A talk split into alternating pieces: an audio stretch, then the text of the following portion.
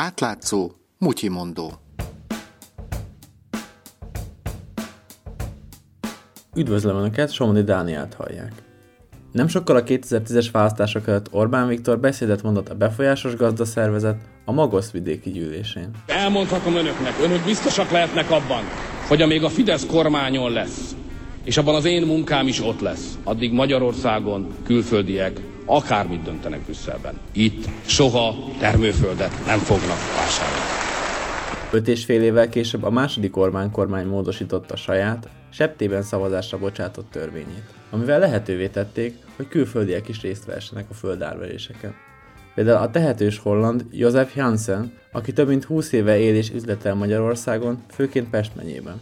Vágó Gábort, az átlátszó újságíróját hallják. Az egyik ö, legnagyobb foglalkoztató térségben, ez egy multinacionális cégcsoport, amelynek a világ számos pontján vannak leányvállalatai, de Magyarországon is ö, több leányvállalata van.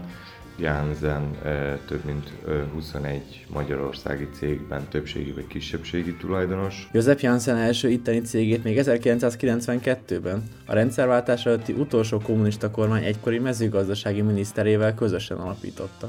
A jelenlegi kurzusban is akadt közeli és igencsak jellemző kormányzati kapcsolata. Szijjártóék futsal csapatának a mez szponzora, tehát rajta van a holland céglogója és ugyanúgy a Dunakeszi Kinizsi futszál csapatnak a mezén. Janssen feleségével és cégének ügyvezetével együtt valamivel több mint 400 hektárhoz jutott hozzá földárveréseken.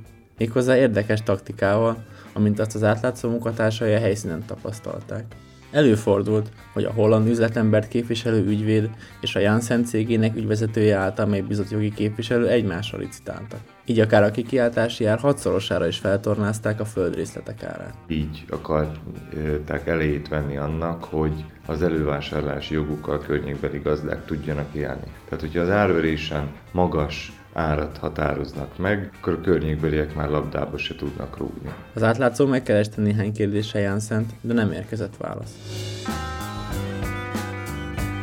A földárverések lebonyolításával sem volt minden rendben.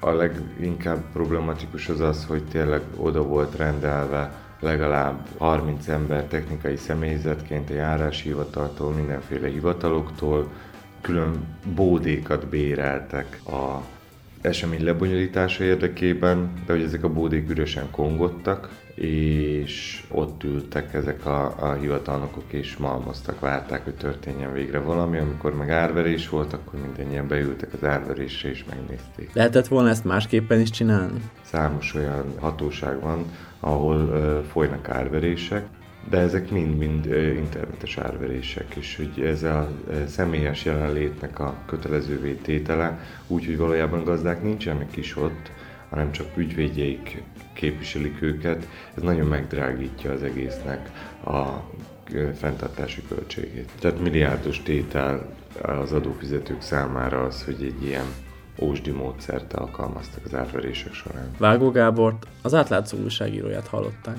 A mai Mutyi mondott Somodi Dániel készítette, közreműködött Mongatilla és Lé Marietta. És végül egy kérés. Az átlátszó olyan témákat dolgoz fel, amelyeket mások elhanyagolnak. Olyan ügyeket tár föl, amelyek sokaknak kényelmetlenek.